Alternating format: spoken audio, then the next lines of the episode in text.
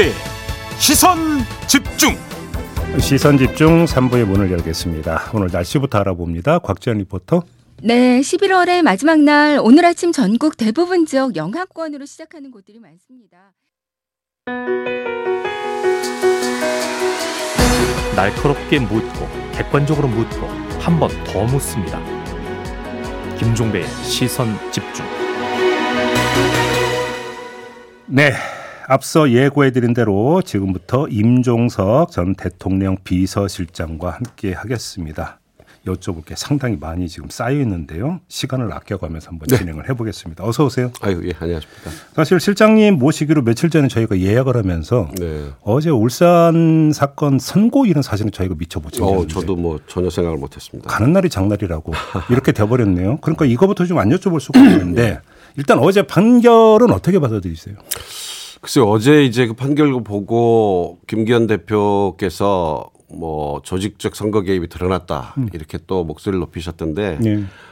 어뭐 사건을 짧게 보면 뭐 후보를 매수했다 할지 정책적으로 뒷받침을 했다 할지 하는 부분은 다 무죄가 났기 때문에 음. 김기현 대표의 주장은 너무 과도한 적이고요. 음. 어 그러면 남은 거는 그 당시에 어 청와대에 있었던 민정의 행정관이 음. 김기현 당시 시장의 비서실장의 비위 제보와 첩보를 보고받은 백원우 비서관이 예. 반부패로 넘겼고 음. 반부패는 그냥 그걸 해당 경찰청 특수수사과로 이첩한 이게 다예요. 예. 이번 재판 과정에서도 이 과정에서 무슨 기획이 있었거나 공모가 있었다는 건 하나도 드러난 게 없습니다. 음. 그런데 법원은 그 행위 자체가 직권 남용이라고 봤습니다. 네. 저는 이것은 어 앞으로 법원의 판단을 두 번, 세 번 받아봐야 될 문제 같아요. 그러면 고위공직자의 비리 첩보나 제보를 접한 음. 기관이 청와대가 아니더라도 기관이 저희는 이거를 선별하거나 판단하지 않았거든요. 해당 기관에 단순 이첩을 한 것 뿐인데 이거 자체도 어, 직권 남용이다. 이렇게 된다 했기 음, 때문에 음, 음. 이거는 법원 판단을 더 구하고 앞으로 정립되지 않으면 행정기구 어떤 행정부도 혼란을 어, 가질 수밖에 없는 문제여서 고위공직자의 네. 비리는 뿌리 뽑아야 될 거 아닙니까? 그런데 이거를 김기현 대표께서 무슨 문재인 대통령까지 거론하면서 음. 조직적으로 개입했다가 드러났다. 음. 너무 본인을 좀 대단하게 생각하시는 거 아닌가요? 아, 그러니까 그 좀 대단하게 생각한다는 건 그 정도로 청와대가 그 관심 대상이 아니었다 혹시 이런 말씀하십니까? 저희가 지방선거 때 뭐 저희만큼 그 중립의지를 반복해서 대통령의 언명과 함께 어 표하고 그렇게 조심한 적이 없었던 것 같은데. 근데 그때 당시에 나왔던 의혹은 송철호 시장과 문재인 대통령 아주 그 막역한 관계, 음. 친구 사이. 뭐 이게 이제 작동한 거냐 이런 그 의혹이 나왔었잖아요. 글쎄요. 그뭐 까마귀 날았다고 배 떨어진 거를 자꾸 그렇게 얘기하면 될까요? 아무튼 어제 법원은 하명 내지 청탁 수사가 있었다라고 판단을 했는데 지금 실장님 말씀은 하명 내지 청탁은 없었고 2천만 있었을 뿐이다. 이런 말씀이시네요. 그렇죠. 그러니까 김기현 대표의 주장이 이제 저 판결문을 보겠습니다. 정확하게. 네. 다만 음. 그것을 가지고 법원이 하명이나 청탁 수사가 있었다고 기록을 한 건지 실제로 배판 과정은 음. 기획이나 공모 과정에 대해서는 일체 언급이 없었거든요. 네네. 어제 이첩행위 그것도 부적절하고 음. 직권남용이다. 이 음. 부분은 전 다시 받아봐야 되지 않나. 아무튼 결론은 어제 1심 판결을 승복하기는 힘들다. 이런 말씀이시고 2심하고 대법원이 남아 있으니까요. 알겠습니다. 어, 앞으로 중요한 것 같습니다. 어느 정부든 어느 기관이든 뭐 계속 고위공직자의 이 비위 첩보가 들어올 텐데 어떻게 하라는 것인지. 근데 아무튼 어제 판결에서 사실은 실장님은 대상이 아니었어요. 네네. 근데 이제 김기현 대표가 어제 어떤 말을 했냐면 윗선 네. 윗선 가운데 한 명으로 실장님을 지목을 하면서 네. 수사를 재개해야 된다. 이렇게 요구했는데 어떤 말씀 주시겠습니까? 아까도 제가 잠깐 말씀드렸는데 뭐 저까지 얘기한 건 제가 뭐 또 정치인이 한 얘기니까 그러려니 하겠습니다만은 굳이 문재인 대통령까지 끌어들여서 무슨 조직적인 선거 개입이 있었다고 주장하는 거는 예. 과도한 하고 본인을 너무 사랑하는 것 같아요. 그렇습니까? 알겠습니다. 다른 문제로 좀 넘어가겠는데요. 2030 부산 엑스포 유치는 실패를 했습니다. 실패 원인을 조금 전에 탁현민 전 비서관하고 네. 짚었으니까 뭐 다시 여쭤보진 않겠고 근데 이건 좀 여쭤봐야 될 것 같습니다. 윤석열 대통령이 어제 모든 게 나이 부족이다 이렇게 이야기를 했고 언론은 이거를 대통령의 취임 후 첫 공개 사과다 이렇게 네. 지금 성격 규정을 했는데 그랬죠. 어떻게 해서 그러고요? 어 뭐 말씀하시다시피 제 기억으로도 윤석열 대통령의 첫 사과 같아요. 음. 어, 자세를 낮춘 거죠. 근데 윤석열 대통령 발언 중에 한 부분이 저는 이 모든 걸 설명해 주고 있다고 보는데요. 네. 어, 저희가 느꼈던 입장에 대한 예측이 많이 빗나간 것 같다. 이 대목이 들어 있어요. 음. 어, 그리고 사과 결국 얼마나 당황했는지가 우리가 이 짐작해 볼 수 있는 대목인데요. 상당히 당황했다 대통령이. 예. 음. 적어도 지금 우리가 언론 보도나 또 나오는 이야기를 보면 마지막까지 해볼 만 하다고 보고가 올라갔다는 것은 지금 대체로 확인되는 거 아닙니까? 네. 그런 상황에서 119대 29를 접했을 때이 저는 이 표차가 대통령을 사과하게 하지 않았나 싶은데 국민적 충격이잖아요. 대통령이 충격 그런 걸로 받았다? 보입니다. 어. 부산 시민들 국민들께 정말 위로의 말씀 드리고 싶은데 네. 이 정도 정보 수집 마지막 단계까지 정말로 이렇게 파악하고 있었다면 음흠. 이걸 대체 어떻게 받아들여야 할지 저는 표현할 말을 잘 못 찾겠네요. 그러니까 실무진이 오판을 한 겁니까 아니면 객관적 판세 보고할 분위기가 아니었던 걸까? 이게 사실은 좀 갈라져야 제가 되겠습니까? 제가 듣기로는 보고가 됐고 음. 그래서 대통령도 마지막에 더 열심히 많이 열심히 뛰셨죠. 네. 어 그랬는데 이 결과는 대통령께 너무 충격적이었지 않았나. 음.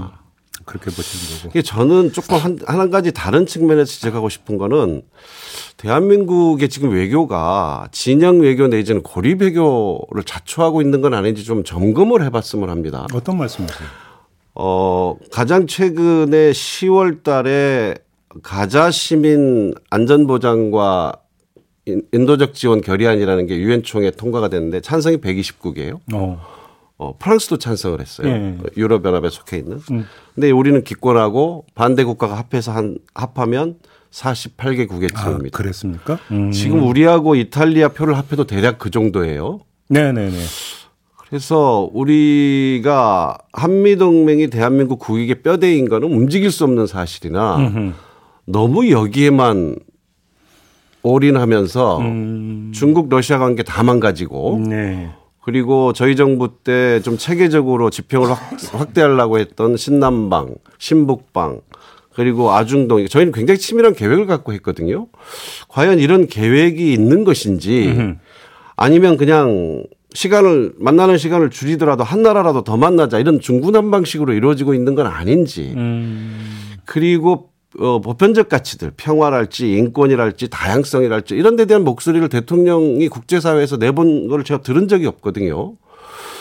뭔가 대한민국 국격이 조금 국제사회에서 떨어지면서 어, 우리가 좀 고립 외교 비슷하게 어, 낙후되고 있는 건 아닌지 좀 빨리 정부가 점검해 보기를 어, 충고드립니다. 그러니까 가치 외교가 진영 외교로 기울고 그것이 결국은 고립의 결과를 빚고 있다. 그렇습니다. 이런 말씀이시죠. 윤석열 대통령이 얘기할 때 보면 국내도 그렇고 네. 국제사회에서도 네. 모든 것을 자유민주주의 진영 대 공산 전체주의 진영 음. 이렇게 쪼개서 이분법으로 봅니다. 음. 여기에 맞춰서 하기 때문에 중국 대만 문제에 대해서 그런 상상할 수 없는 발언을 하고 우크라이나에 가서 끝까지 함께 싸우겠다 해서 음. 러시아 관계를 단 한 방에 30년 러시아 관계를 러시아는 훨씬 친한 한국과 가까웠거든요.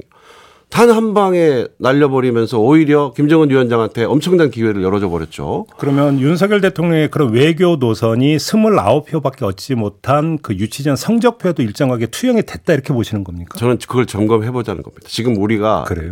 앞으로도 음. 국제사회에서 이런 문제가 있을 때 음. 지금 우리가 하는 방식이 음. 어, 많은 사람의 노력에도 불구하고 음. 어떤 대한민국의 어떤 이 현 정부의 성격이 규정됨으로써 네. 한쪽으로 이렇게 편향된 이런 치우친 외교로 어, 평가받고 있는 건 아닌지 저는 굉장히 의심스럽고 우려스럽습니다. 지난 여름에 있었던 잼버리 파행 사태도 일정하게 영향을 미쳤다고 보세요. 그때 저는 뭐 행정력 부재였다고 생각합니다. 네, 그거는 음, 그때는 뭐 컨트롤 타워 국제 행사를 하면서 컨트롤 타워가 대통령실에도 없고 총리실에도 없었기 때문에 네. 그거를 뭐 이것과 꼭 연관 짓고 싶지 음, 않고요. 알겠습니다. 근데 그 외교 지적을 하셨으니까 좀 더 구조 남북 관계는 어떻게 진전하세요? 어떻게 흘러가고 있다고 보세요? 뭐 보시다시피 지금 휴전선 일대 GP하고 JSA 다시 재무장 했고요. 네. 이제 그, 그 접경지대하고 NLL에서 이제 군사훈련이나 심지어는 어 잦은 충돌도 발생할 가능성이 네. 긴장은 이제 고조될 대로 고조될 것이고 음. 최근 한 1, 2년의 북한의 흐름을 보면 뭐 긴장이 일어나는 걸 마다할 것 같지도 않아요. 음. 그래서 저는 9.19 문제가 울고 싶은데 뺨 때렸다. 저는 이렇게 생각하거든요. 그러니까, 그러니까 어. 군사 정찰 유상 발사 자체가 아니죠. 우리가 부분 파괴한 게. 아 북한 입장에서. 예. 아. 우리가 부분 파괴함으로써 북한은 다 파괴하고 싶은데 잘 됐다 이렇게 예. 기다렸다는 듯이 다 파괴했잖아요. 음. 사실은 9.19 군사합의 내용은 당시에 우리 군에서 마련한 내용을 거의 그대로 우리가 북쪽에 제안을 하고 큰 수정 없이 받아들인 거거든요. 관철시킨 겁니까? 그렇습니다. 음. 그때 저는 북한이 받아들인 배경에는 음. 북미 관계가 상당히 화해 무드로 가고 예, 있었던 게 예, 컸다고 예, 봅니다. 예, 예. 단순히 남북 관계만 갖고 진행이 됐다면 북이 안 받아들였을 가능성이 높죠. 음흠. 군이 우리 군이 그런 안을 냈다는 것은 상대적으로 그걸 합의해도 음. 우리는 우리 기술과 한미 연합 전력으로 중고도 또는 글로벌 호크 같은 기기를 통, 통해서 무기를 통해서 고고도에서 북한 정찰하는데 어려움이 없는 반면에 북한은 매우 답답한 형국이었거든요. 예. 그런데 정찰 위성을 계기로 그것을 비난하고 국제사회와 함께 어떤 공조하면서 외교를 해야지 음.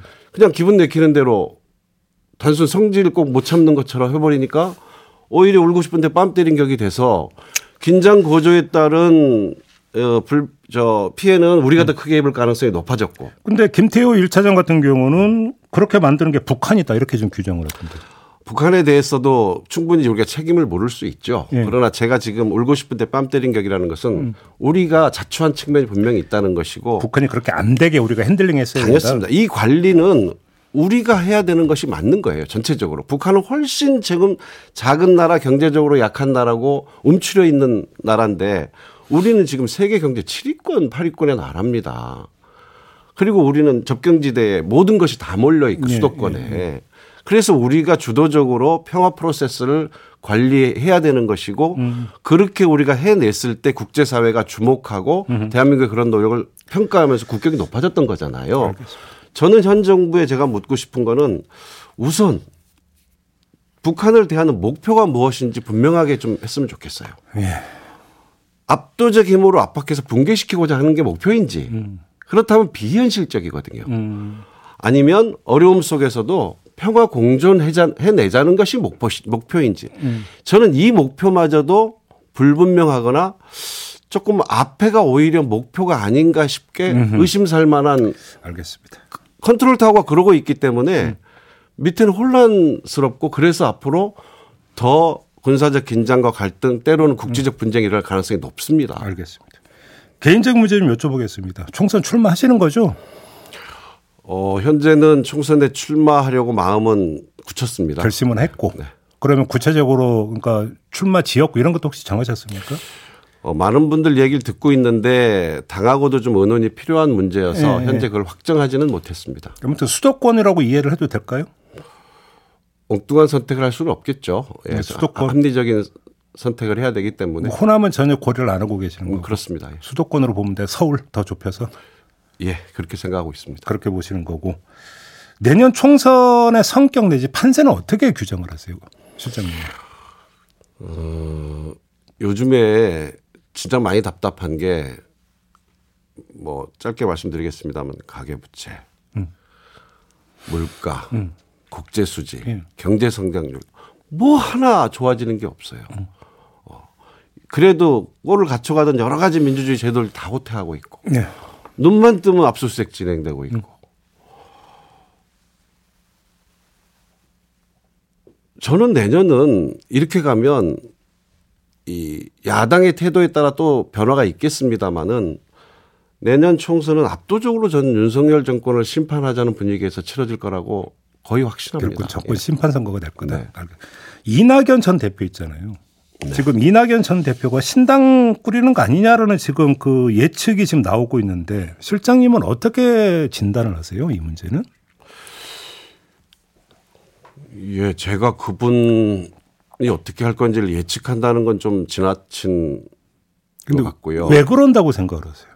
어, 그래서 당의 운영에 대해서 이제 여러 가지 의견을 내고 계시잖아요. 네. 어, 그래서 저는 그런 부분은 좀 이재명 대표와 당 지도부가 어, 조금 더 적극적으로 이 대표나 또 김부겸 전 총리, 이낙연 총리나 음. 김부겸 전 총리나 또 심지어는 당의 소신과 원칙인가요? 원칙과 소- 원칙과 소신 그분들도 좀 자주 만나서 음, 당이 충분히 소통하고 소통하고 소수견을 들어주고 있다는 믿음을 좀 줬으면 좋겠고요. 원칙과 상식. 저는 네. 이낙연 대표께서도 어, 지금은 네. 어, 내부에 여러 가지 해야 될 이야기와 의견 차가 있다 하더라도 어, 당 지도부를 중심으로 잘 뭉쳐서 네. 어, 압도적으로 총선에서 윤석열 정부를 심판해달라는 것이 음. 조금 더 보편적인 음. 국민과 지지자들의 요구이기 때문에 그것을 좀더 무겁게 생각하셨으면 좋겠습니다. 쉽게 하면 지금 그 실장님이 읽고 있는 민심의 흐름은 정권 심판이기 때문에 네. 민주당이 통합의 길만 걸으면 압승할 수 있다 이런 저는 말씀. 그렇게 생각합니다. 그래서 이낙연 그전 대표나 이런 분들 다 그러니까 품어야 된다 이렇게 보시는 거고요. 지금 국민의힘 같은 경우는 강- 그러니까 한동훈 법무장관을 간판으로 치르는 것 아니냐라는 지금 분석이 나오고 있는데 네. 한동훈 장관은 어떻게 평가를 하세요? 어, 뭐, 여러 가지 매력이 있다고 평가 언론에서 보고 있습니다. 실장님의 평가는 어떠세요? 아니면 주변 분들은 어떻게 평가해요? 저는 정치적으로는 뭐 선거에서는 여러 가지 요소가 있습니다만은 정치적으로는 한동훈 장관은 누가 뭐래도 윤석열 정부의 황태자죠. 그리고 다른 정권 때도 이렇게 한 사람한테 대통령 외에 권한이 집중된 예는 없었고요. 모든 인사는 한동훈 장관을 거치게 되어 있죠. 인사정보관리단은 예. 누군가? 지금 야당에 가서 야당을 싸우는 것도 한동훈 장관이 하고 네. 이제 지역 다니면서 총선 부모까지 한동훈 장관이 하고 있는데 제가 한동훈 장관이 조금 명심했으면 하는 것은 네. 지금 국민들의 이 삶이 정말로 음. 30년 이래 이런 적이 없었다 할 정도로 팍팍합니다. 네, 네. 조금 더 진중하고 음. 무겁게 행정을 하셨으면 좋겠고 특히 국회 나오면 네. 본인 눈에 못마땅한 해 보이는 국회를 하더라도 그것이 국민의 대표기관이라는 점을 적어도 법무부 장관이 잊어서는 안 된다고 생각합니다. 알겠습니다. 저는 국민들이 또 검사 정권을 선택하지는 않을 거라고 봅니다. 알겠습니다. 시간이 다 돼서 마무리해야 될 것 같은데요. 공식 출마 선언 한번 다시 한번 모시겠습니다. 어, 감사합니다. 거, 절하지 마시고요. 그렇게 알겠습니다. 하겠습니다. 마무리하겠습니다. 고맙습니다. 네, 감사합니다. 임종석 전 대통령 비서실장과 함께했습니다. 뉴스의 이면을 파헤치는 삐딱선 정신. 핵심과 디테일이 살아있는 시사의 정석. 여러분은 지금 김종배의 시선 집중을 청취하고 계십니다.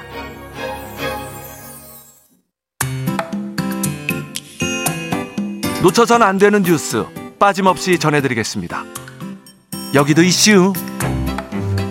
네, 이용주 뉴스캐스터와 함께합니다. 어서 오세요. 아, 촌철님도 안녕하세요. 네, 어, 예. 저보다 촌철님들이 더 우선이고. 예, 지금 그렇죠. 정확히 지금 설정하고 계시는 거예요. 감사합니다. 주인공 우리 청취자 여러분들이죠. 자, 예. 어떤 이슈입니까? 자, 오늘로써요. 이태원 참사가 발생한 지 벌써 397일이 됐습니다. 네, 그러니까. 예, 1년이 넘었는데요. 음. 어제 29일이요. 아, 이태원 참사가 관련해 이태원 참사와 관련해서 기소된 피고인 가운데 처음으로 1심 선고가 나왔습니다. 해밀턴 호텔 얘기하는 거죠? 예, 맞습니다. 이 참사가 발생한 골목에 불법 건축물을 세운 혐의로 예. 기소된 호텔 대표에게 1심에서 벌금형이 선고됐다는 소식입니다. 예. 예. 해밀턴 대, 호텔 대표 이 씨는 이태원 참사가 일어난 해밀턴 호텔 서쪽 골목에 음. 세로 21m, 가로 0.8m, 최고 높이 2.8m, 최저 높이 2m의 큰 가벽을 세우고 해당 구조물을 구청에 신고하지 않은 혐의 등으로 올해 1월 불구속 기소됐습니다. 네. 에어컨 실외기 등을 가리려고 만든 가벽이었는데요. 음. 참사 당시에 이 가벽이 인명 피해를 키웠다는 지적은 계속 있었습니다. 그러니까 가뜩이나 좁은 골목 인데 가벽 세워가지고 병목 현상을 더 키웠다. 이때 이런 지적이 있었죠. 예, 맞습니다. 그 말씀하신 대로 그 시민들의 도로 통행을 크게 방해했다는 의견이 있었는데요. 음. 근데 이 판결 결과가 시민들의 예상과는 조금 다르게 나왔습니다. 예. 1심 재판부는요, 골목의 가벽 설치 행위에 대해서는 법률 위반의 고의성이 보이지 않는다면서 무죄를 선고했고요. 네. 다만 호텔 뒤편에 테라스 형태의 건축물을 불법 증축한 혐의는 유죄로 인정했습니다. 어, 가벽은 무죄고 테라스만 유죄다. 예. 오. 어, 재판부는 붉은색 가벽이 담장이고 또 도로 부분을 침범했다는 건 인정했습니다. 음. 네. 하지만 2010년 이전부터 이 사건의 담장과 유사한 형태의 가벽이 이곳에 존재했지만 건물을 지을 수 없는 정도는 선을 넘겨서 가벽을 세운 것이 문제가 된 적이 있었다고 볼 만한 자료가 없다면서 음. 이 대표의 고의가 인정되지 않는다고 봤습니다. 근데 테라스는 왜 근데 유죄 인정을 한 거예요? 예, 그 테라스가요. 이태원 세계거리 방면 해밀턴 호텔 뒤쪽에 이 브론즈 주점이라는 곳이 있었습니다. 네. 근데 이 테라스를 무단 증축한 혐의에 대해서는 유죄를 인정한 건데요. 음. 해밀턴 호텔 건물 북쪽에 경량 철골과 유리로 이루어진 테라스 형태의 건, 건축물을 무단으로 설치해서 네. 얻은 폭 1m, 길이 17m, 총 17제곱미터 규모 공간을 주점으로 운영하면서 수익을 올렸다는 겁니다. 그러니까 꼬박꼬박 벌금 내면서 여기서 영업했다. 예, 음. 맞습니다. 해밀턴 호텔은 이 테라스 때문에 2014년 이후 지난해까지 9년여 동안 용산구청으로부터 테라스를 철거하라는 통보를 받아왔습니다. 네. 하지만 해밀턴 호텔은 이 공간을 없애는 대신에 총 5억 553만 원에 달하는 이행 강제금을 납부하면서 불법 공간을 유지했던 것 이죠. 9년간 5억의 벌금을 냈으면 도대체 장사를 해서 얼마를 벌었다는 거예요? 아, 그 코로나 이전에 2019년 해밀턴 호텔 그 한 해 순이익이 9억 5천만 원이라고 합니다. 음. 그럼 이제 9년 동안 총 벌금 5억을 냈으니까 1년에 대략 5,500만 원 정도 낸 건데요. 네. 그러면 이게 좀 너무 저렴한 벌금이 아니었나. 그래서 내면서 그냥 버틴 게 아닌가. 뭐 이런 주장이 있습니다. 아무튼 그래서 그 테라스 없앴어요? 예, 그 테라스는 지금 현재 없어진 상태입니다. 예. 아, 또 법원은요, 그 같은 이 그 테라스가 있던 공간 그 골목 맞은편에 있는 주점 프로스트 대표도 참사로 전날 손님이 몰릴 것으로 예상해서 손님 대기 장소로 쓸 시설물을 무단으로 설치한 혐의에 대해서 유죄를 또 선고했습니다. 가벽은 없앴어요. 지금도 그대로 있어요. 아, 그 가벽이요. 예. 제가 그 약속이 있어서 음. 그 지난주에 이태원에 다녀왔는데요. 예. 아, 붉은색 가벽 아직도 그 위풍당당하게 서 있었고요. 네. 그 가벽에 그 이태원 역 쪽으로 어, 그쪽으로는 이제 시민들이 희생자분들께 하고 싶은 이야기를 메모지에 이렇게 써서 음, 예, 붙이거나 예, 예. 뭐 그런 이 추모 공간으로도 이용이 되고 있었습니다. 음. 근데 그 이렇게 많은 희생자를 낸 참사에서 음. 현장에 바뀐 게 없다는 게 저는 좀 아이러니하더라고요. 가백 철거 목소리가 많이 있었는데 그대로다. 예, 그대로 음. 있었습니다. 아, 근데 이게 그대로 있는 이유가 현행법상 이 벽, 벽이랑 기둥, 이 지붕이 이렇게 있어야지 구조물 이게 건축물로 판단을 하는데 네. 이게 지붕이 없습니다. 오. 천장이 없기 때문에 불, 예, 불법 건축물로 분류하기 어려워서 예. 용산구청 측에서도 이 철거를 강제할 수는 없다고 합니다. 물론 저는 지금 오늘 이제 쭉 이야기를 하면서 가벽 설치가 사고의 주된 원인이라고 저는 생각하지 않아요. 예. 근본적인 문제는 당시에 현장 통제가 제대로 이루어지지 않은 우리 행정의 문제죠. 예. 이거는 결코 부인할 수 없는 사실이라고 보는데 예. 그럼에도 불구하고 이 가벽이라고 하는 것이 조그맣게라도 원인을 제공을 했다면 예. 이렇게 엄청난 참사가 벌어졌는데도 그대로 유지를 하고 있다. 음. 이것도 좀 사실은 좀 상식적으로는 납득하기가 쉽지는 않습니다. 맞습니다. 예, 예. 어, 법을 앞세우기 전에 예. 정서라는 그러니까요. 게 있는 거잖아요. 그러니까요. 알겠습니다. 오늘 이야기는 이렇게 마무리를 해야 될 것 같습니다. 이용주 뉴스캐스터와 함께했습니다. 고맙습니다. 감사합니다. 네, 김종배의 시선 집중 본방 보도 마무리하고요. 저는 유튜브 연장 방송으로 이어가겠습니다. 고맙습니다.